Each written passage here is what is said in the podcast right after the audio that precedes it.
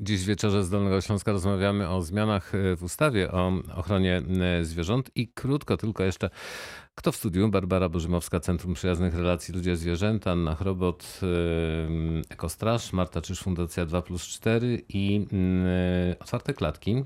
Reprezentuje aktywistka Maja Nadgrodkiewicz. Przejdźmy teraz do tych właśnie proponowanych nowych zapisów. Niestety poseł PiS Paweł Hreniak nie mógł być tutaj z nami fizycznie, a chciał, dlatego że jest w Warszawie. Być może dzisiaj wieczorem będzie głosował za albo przeciw tej ustawie, chociaż z tego co się dowiedziałem, to jeszcze nie było drugiego czytania, tak więc może wszystko to się jeszcze trochę przesunąć. Rozmawiałem z nim przed południem, proszę posłuchać tej rozmowy. Dlaczego trzeba zmienić ustawę o ochronie zwierząt? Tak naprawdę dostosowujemy to do standardów, które myślę, że powinny obowiązywać w naszym kraju. Jeżeli człowiek może być mniej okrutny dla zwierząt, to należy wprowadzić takie zmiany prawne, które to umożliwią i w tym kierunku idzie ta ustawa, żeby człowiek tam, gdzie nie ma takiej potrzeby, nie był okrutny dla swoich braci mniejszych. No to teraz porozmawiamy o konkretach. Jakie według Pana są te najważniejsze zmiany w tej już takiej no, przysłowiowej piątce dla zwierząt Prawa i Sprawiedliwości? To dotyka kilku obszarów styku człowiek-zwierzę. Jedną z pierwszych punktów jest kwestia związana ze schroniskami dla, dla zwierząt. W tym momencie jest tak, że różne być może osoby, które nie czują do tego pewnej misji, prowadzą te schroniska. Chcemy, żeby organem założycielskim był samorząd bądź też stowarzyszenia, które nie działają dla zysku. Chcemy, żeby te schroniska funkcjonowały, no właśnie, nie dla zysku, tylko dla dobra zwierząt. Więc to jest taka, myślę, że zmiana niezwykle istotna, ponieważ od czasu do czasu gdzieś tam dochodzą słuchy do nas, że te schroniska nie funkcjonują tak, jak powinny. Chodzi o, o wprowadzenie zasady w tym wymiarze również o tym, żeby nie były to osoby karalne. Takie rzeczy, o których dziś najczęściej się mówi, są to kwestie związane z brakiem zgody na trzymanie zwierząt na uwięzie, ale tutaj zaznaczam na stałe. To nie chodzi o to, że sam na smyczy nie będzie można wyjść. No i te kontrowersje, które gdzieś się tam pojawiają i to się gdzieś jest dyskutowane, chyba naj, najmocniej w tym momencie to są kwestie związane z brakiem zgody na fermy futerkowe, z wyłączeniem królików, no i kwestie uboju rytualnego. Czy to już jest pewne, że będzie w ustawie zakaz hodowli zwierząt na futra? Osoby zainteresowane wprowadzeniem tej działalności no mocno protestują, jak widzieliśmy. Mocno protestują, choć jak wynika z dyskusji na, na Sejmie, a jestem przed drugim czytaniem, bo w tym momencie z panem redaktorem rozmawiam, więc pewnie w procedurze legislacyjnej jeszcze jakieś zmiany mogą zajść, ale z tych informacji, które docierają i z informacji, które zostały, zostały przedstawione przez rząd, jest zarejestrowanych w zusie osób, które pracują wokół tych ferm futerkowych. Jest osiemset czterdzieści osób w skali kraju. To nie są naprawdę duże liczby. Z tych danych, które zostały przekazane przez pana ministra Dworczyka w dniu wczorajszym, zysk z C I T-u z tych firm to jest jedenaście milionów złotych, więc w skali kraju nie są to jakieś duże liczby. No tutaj trzeba się oczywiście zastanowić, no po to ta komisja rolnictwa, po to dyskusja, żeby znaleźć takie rozwiązania, które no, te zmiany będą dla pracowników jak najłagodniejsze. Ale chciałbym bardzo wyraźnie zaznaczyć, że to nie jest żadna ustawa przeciwko wsi. Ja sam pełniąc różne funkcje na Dolnym Śląsku słyszałem niejednokrotnie o tym, jak mieszkańcy wsi byli przeciwni tworzeniu przy ich domach ferm zwierząt na, na futra. Z tych danych, które wczoraj zostały podane, mamy sto czterdzieści udokumentowanych sprzeciwów no, w takich sprawach. Więc to, to nie jest żadna ustawa przeciwko mieszkańcom wsi, Jasne. a nawet wychodząca na ich, mhm. w, w kierunku ich potrzeb.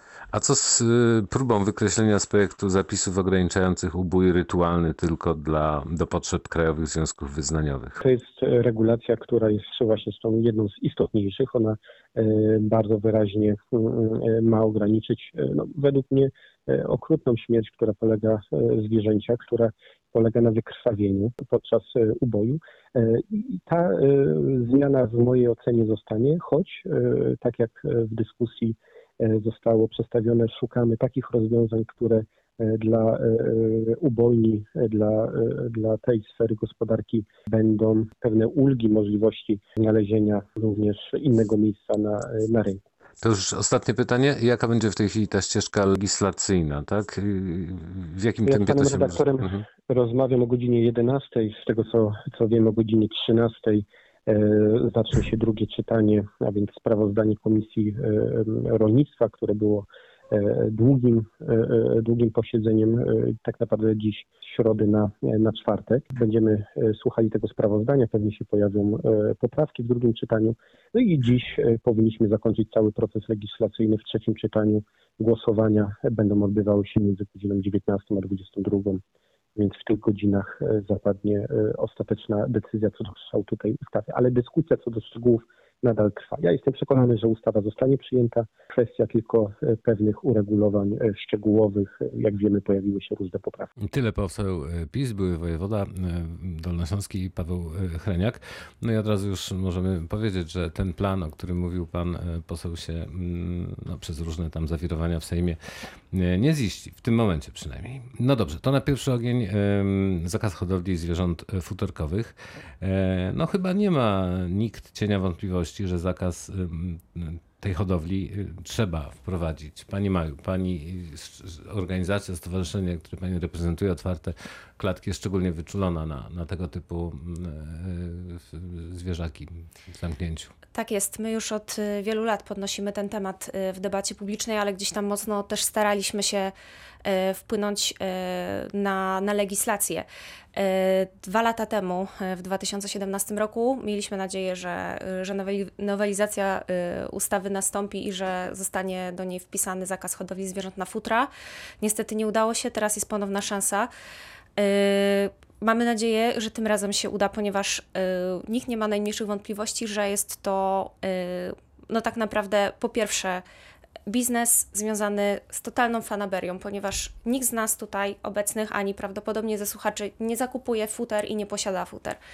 Yy, wiele osób nie zdaje sobie sprawy z tego, że yy, jest to yy, biznes, który opiera się tak naprawdę na eksporcie, w związku z czym w Polsce futra nie są w żaden sposób yy, tworzone i sprzedawane. Te skóry z obdartych zwierząt są e, wysyłane na eksport do krajów takich jak Chiny, Rosja, co tak naprawdę nie przynosi nawet jakiegoś znaczącego zysku dla naszego kraju. Więc... No właśnie o ten zysk jest, jest dyskusja cała. Pan poseł mówił o tym, jaka to jest ilość dochodu i tak dalej. Za chwilę posłuchamy też strony przeciwnej, mhm. ale proszę bardzo. Mhm. No, wartość tego y, biznesu jest niesamowicie niska i y, gdzieś tam głosy podnoszone za tym, że Y, tysiące ludzi stracą pracę, y, no są totalną nieprawdą. Według y, naszych raportów, y, które, tak, tak, które tak. zlecaliśmy w dwa tysiące osiemnastym roku, obecnie na fermach zatrudnionych jest około y, trzy do czterech tysięcy osób. To jest taki najbardziej pozytywny scenariusz. Więc... Dobrze, to ja myślę, że w tym momencie, skoro pani to mówi, to powinniśmy oddać głos drugiej stronie. Potem się pani do tego jeszcze Chętnie. ustosunkuje, mhm. dlatego że ja dodzwoniłem się dziś do panie, pana Daniela Chmielewskiego, prezesa Polskiego Związku Hodowców Zwierząt Futerkowych w Warszawie. Tak jak mówiłem, ja mam takie wrażenie, że oni się pogodzili z tym, że koniec tego interesu, ale coś za coś i proszę posłuchać. Ja w Polsce chciałbym to załatwić w taki sposób.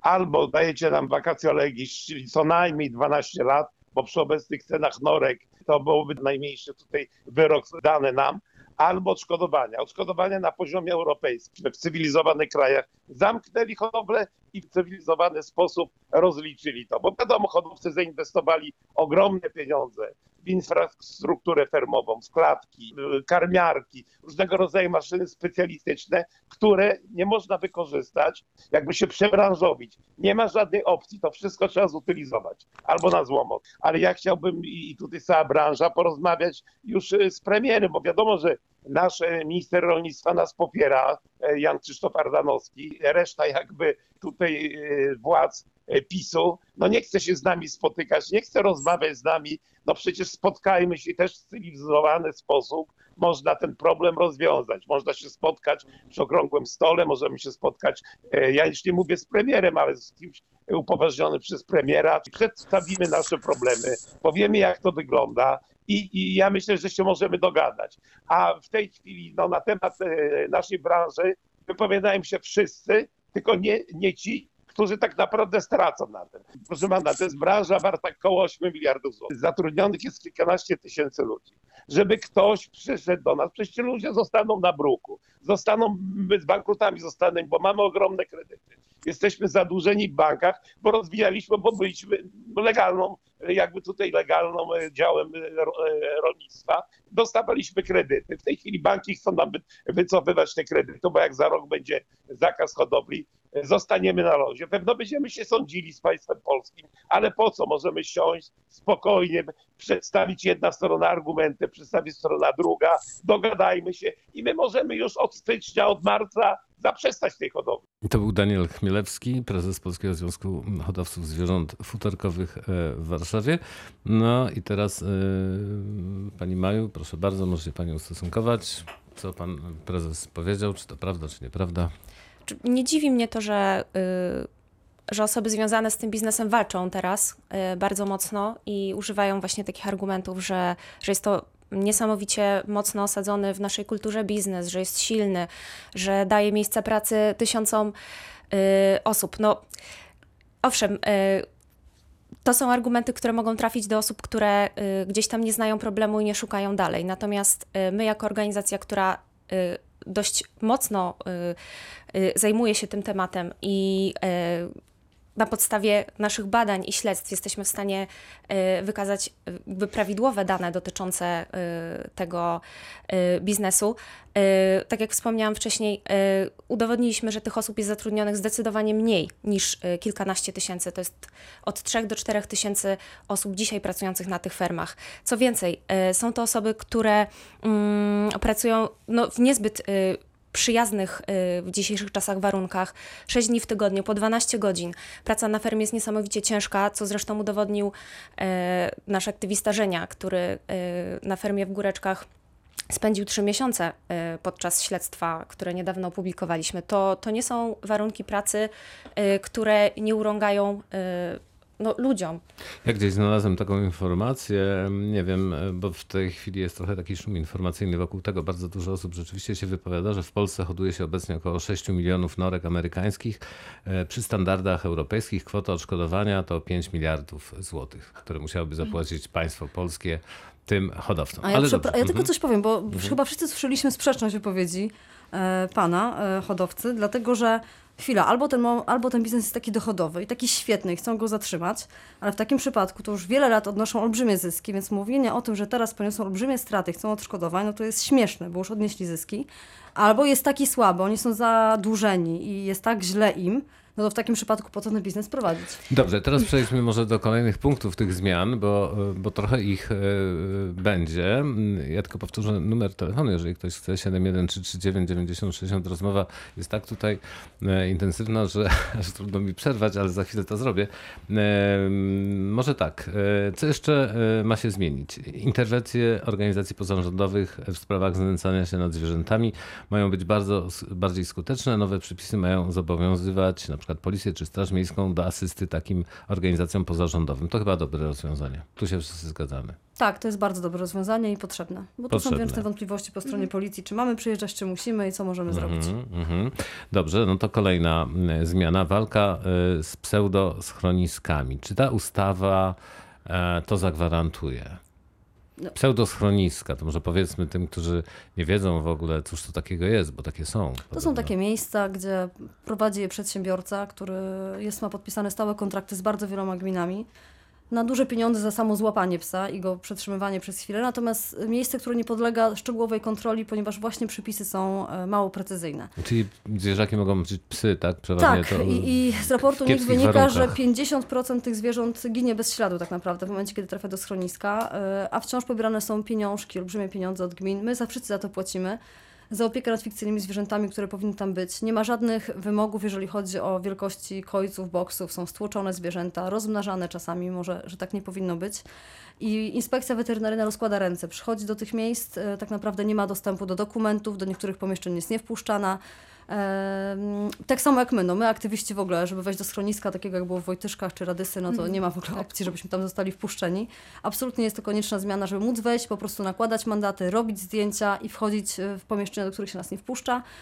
i obejrzeć sobie dokładnie dokumentację finansową. Tyle Anna Chrobot, Ekostraż, Marta Czysz dwa plus cztery. No jest wszystkim... możliwa skuteczna walka z pseudoschroniskami?